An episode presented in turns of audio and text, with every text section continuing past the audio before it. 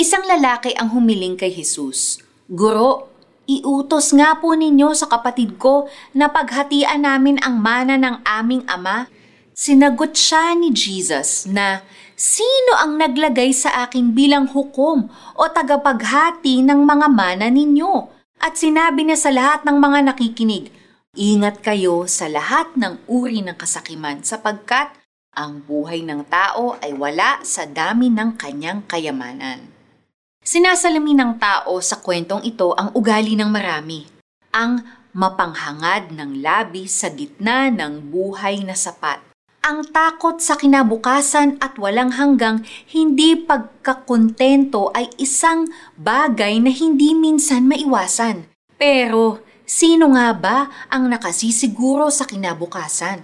Paano kung ang lahat ng iyong ipinundar ay maglaho sa isang iglap? Kung ang buhay ay biglang kitilin dahil sa sakuna o sakit? Ito ang sinabi ni Jesus, tingnan ninyo ang mga uwak hindi sila nagtatanim ni umaaniman. Wala rin silang bodega o kamalig, ngunit pinapakain sila ng Diyos. Higit kayong mahalaga kaysa mga ibon. Luke chapter 12 verse 24.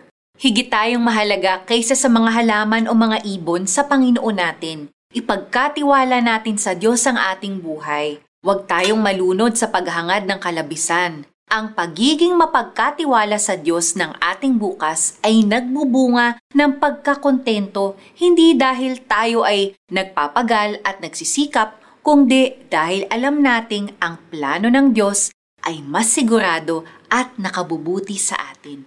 Magdasal po tayo. Panginoong Hesus, ako'y nananalig sa iyo. Ipinagkakatiwala ko ngayon ang aking buhay at kinabukasan sa iyong mga kamay. Turuan mo po akong maging kontento at may kapayapaan ng dahil sa pag-ibig mo sa akin. Jesus name, Amen. May application po tayo. Isipin ang mga bagay na meron ka at pasalamatan ng Diyos sa kanyang kabutihan.